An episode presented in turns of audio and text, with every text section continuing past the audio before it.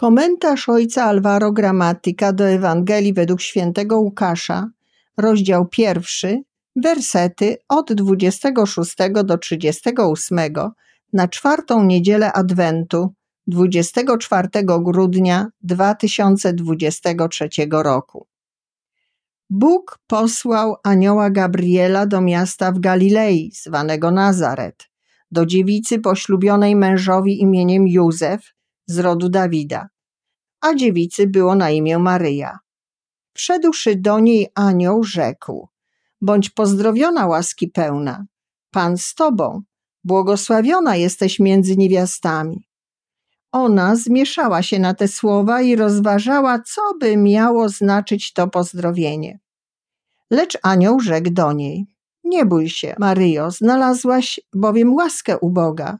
Oto poczniesz i porodzisz syna, któremu nadasz imię Jezus. Będzie on wielki i zostanie nazwany synem Najwyższego.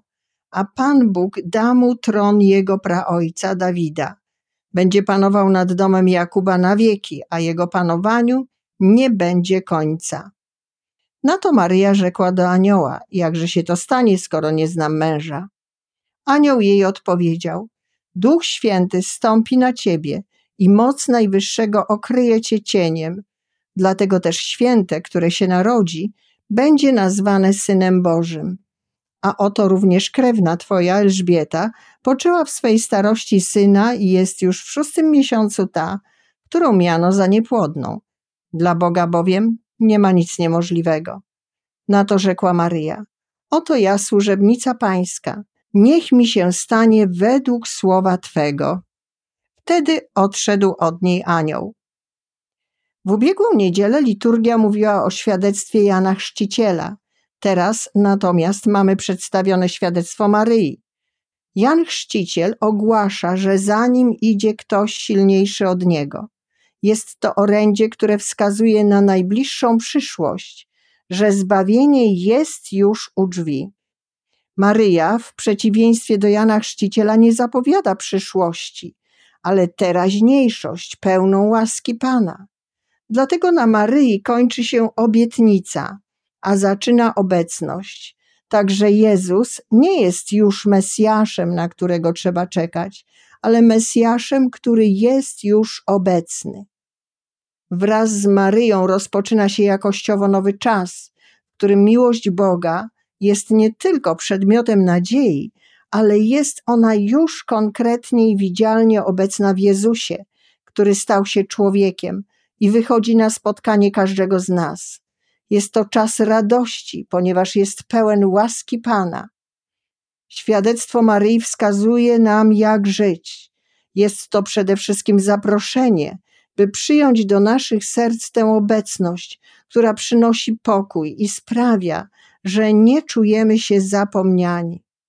To przezwyciężenie niepokoju wynikającego z faktu, że nasze problemy nie są rozwiązane natychmiast i definitywnie. W rzeczywistości sposoby działania Boga nie zawsze odpowiadają naszym oczekiwaniom i pragnieniom. Chcielibyśmy silnej i rozstrzygającej obecności Boga, ale często Pan przychodzi jak ziarno, którego nikt nie widzi, którego czasem nawet my nie widzimy. Wydaje się, że nic się nie zmienia, ale taka jest logika Ewangelii, logika ziarna, które raz zasiane z pewnością będzie rosło, aż przyniesie owoc.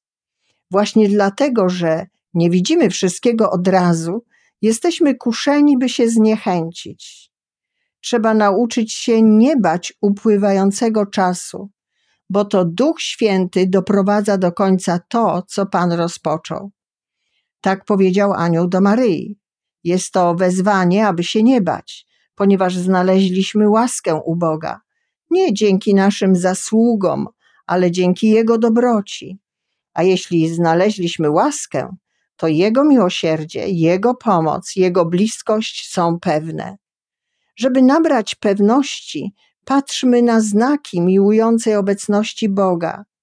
Jak anioł sugeruje Maryi, aby spojrzała na macierzyństwo Elżbiety, o której wszyscy mówili, że jest niepłodna.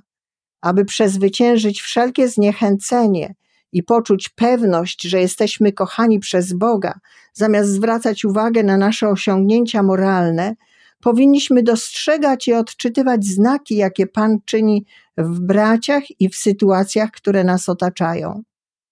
Utwierdza nas to w przekonaniu, że Bóg jest z nami i że nas kocha. Najlepszym antidotum na zniechęcenie i niewiarę jest spotkanie z bratem i rozpoznanie darów, które przynosi. Wiara wzmacnia się w takiej mierze, w jakiej się spotykamy, tak jak w przypadku spotkania Maryi z Elżbietą. W ten sposób będziemy mogli stawiać czoła wydarzeniom życiowym z pełnym pokoju, z zaufaniem, bez nadmiernego lęku i strachu, pewni, że jesteśmy w rękach Boga i że On zrealizuje swoje dzieło.